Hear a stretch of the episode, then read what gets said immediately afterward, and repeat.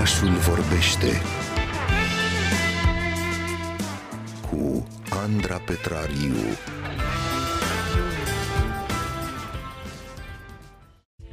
Porția de cultură la farfurie pe care o servim uh, împreună astăzi uh, s-ar putea să vă strice puțin uh, la stomac.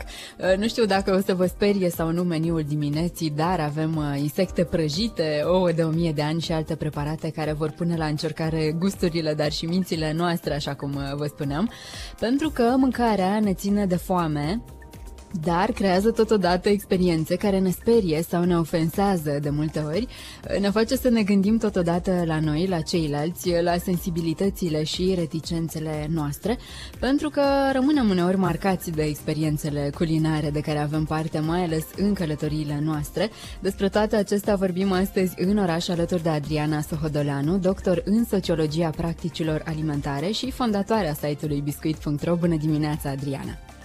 Bună dimineața! Cât de mare ți se pare, Adriana, că este pofta oamenilor de a experimenta gusturi neștiute?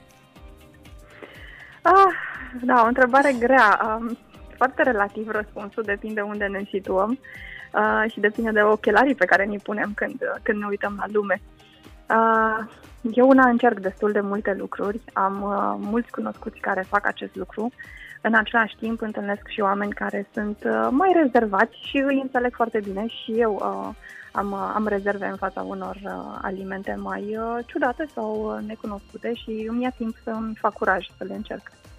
Aha, uite, chiar voiam să te întreb dacă ține, ține de curaj uh, să gustăm, uh, să încercăm o, o rețetă veche, pentru că îmi amintesc uh, reacțiile oamenilor atunci când intenționează să testeze ceva nou. Este așa aproape un ritual, produsul alimentar este analizat pe toate părțile, oamenii fac ochii mari și așa mai departe, fac tot felul de, de glume.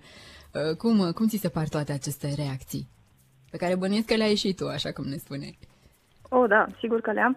Mi se par normale. Uh, suntem uh, oameni și uh, avem această uh, nevoie de diversitate în alimentația noastră, din punct de vedere nutritiv, uh, și atunci, practic, suntem obligați să oscilăm între neofilie și neofobie, între, uh, între familiar și necunoscut.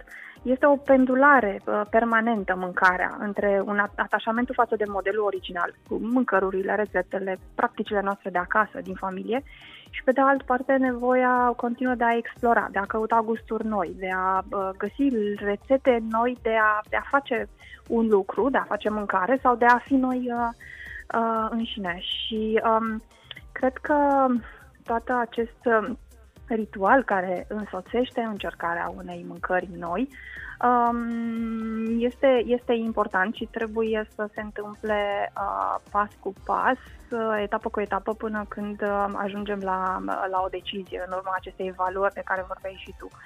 Um, întâi uh, îl privim uh, preparatul, um, luăm așa puțin cu furculița și nu zgrâmăm un pic în el, îl întoarcem pe toate părțile, îl mirosim, încercăm să vedem exact din ce e făcut, uh, anticipăm gustul, um, lucru care poate avea o concluzie pozitivă sau, sau negativă.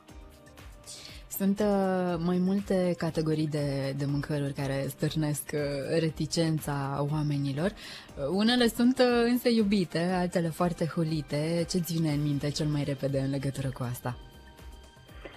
Mi-am amintit o discuție cu una din nepoatele mele într-o vacanță, um, care mă întreba dacă am mâncat un anume um, preparat, carne de, de ceva.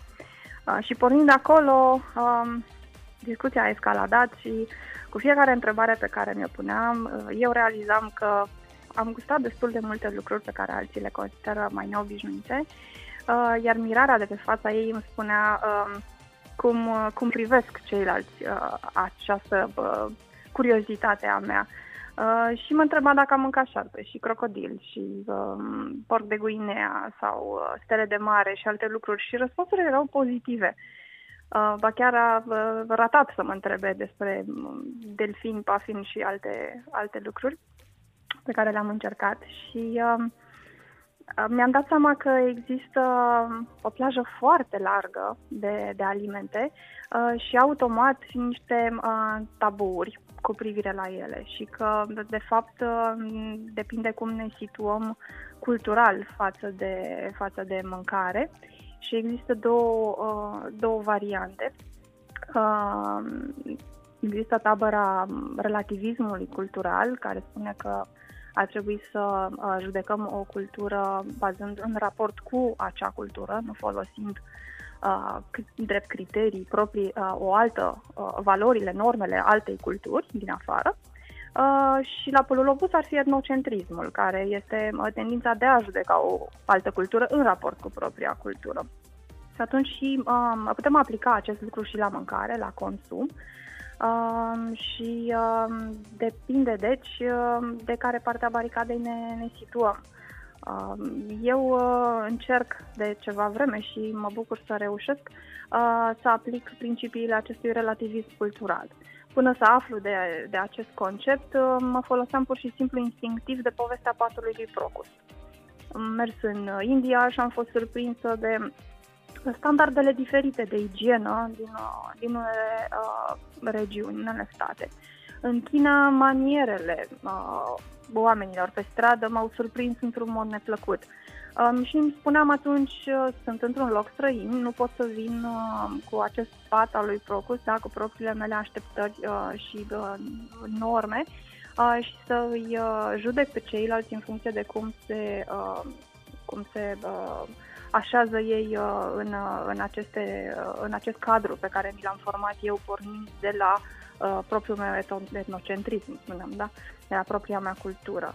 Uh, și atunci când ajung în alte părți și uh, sunt pusă în uh, fața unor uh, preparate mai puțin obișnuite, um, încep prin a cere povestea acelui lucru pentru a mă familiariza cu el uh, și încetul cu încetul uh, ajung să și gust de foarte multe ori ceea ce mi se propune. Și un astfel de exemplu ar putea fi hacarul, care este un rechin uh, fermentat, unii ar spune rechin putrezit din uh, Islanda, când la o fermă de cai uh, undeva în nord, mi s-a oferit să, să gustăm această delicatesă locală și practic uh, se ia un rechin, se uh, sapă o groapă în pământ, se lasă acolo câteva luni.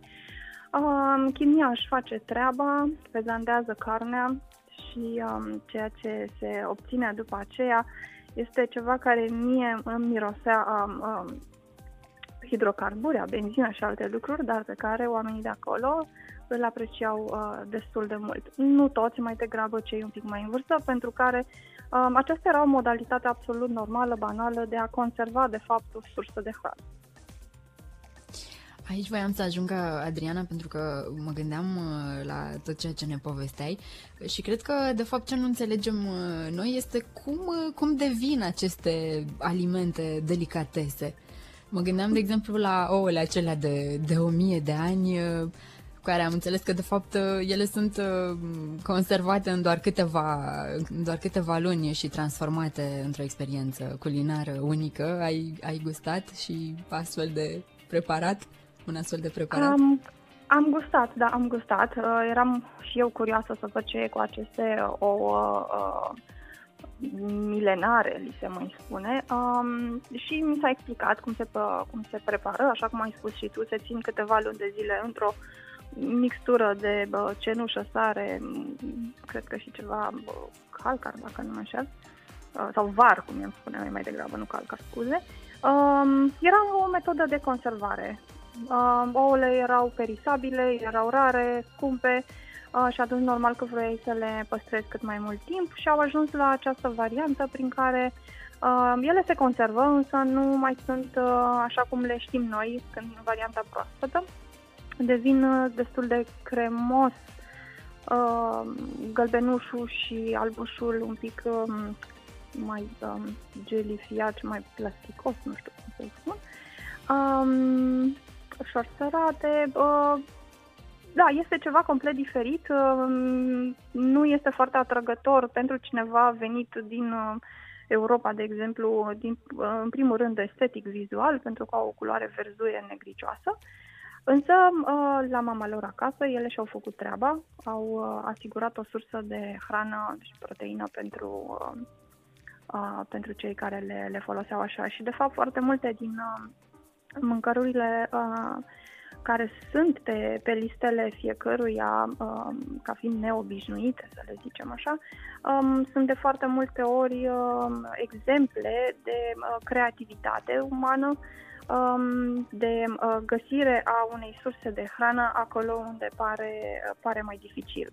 Și aici ar intra și um, folosirea sângelui în uh, diverse preparate, Um, este uh, celebru un um, tip de, să-i spunem, cârnat budan noir, care există și în România, se face cel puțin în Ardeal, dacă nu și în alte parte, se cheamă sângerete la noi.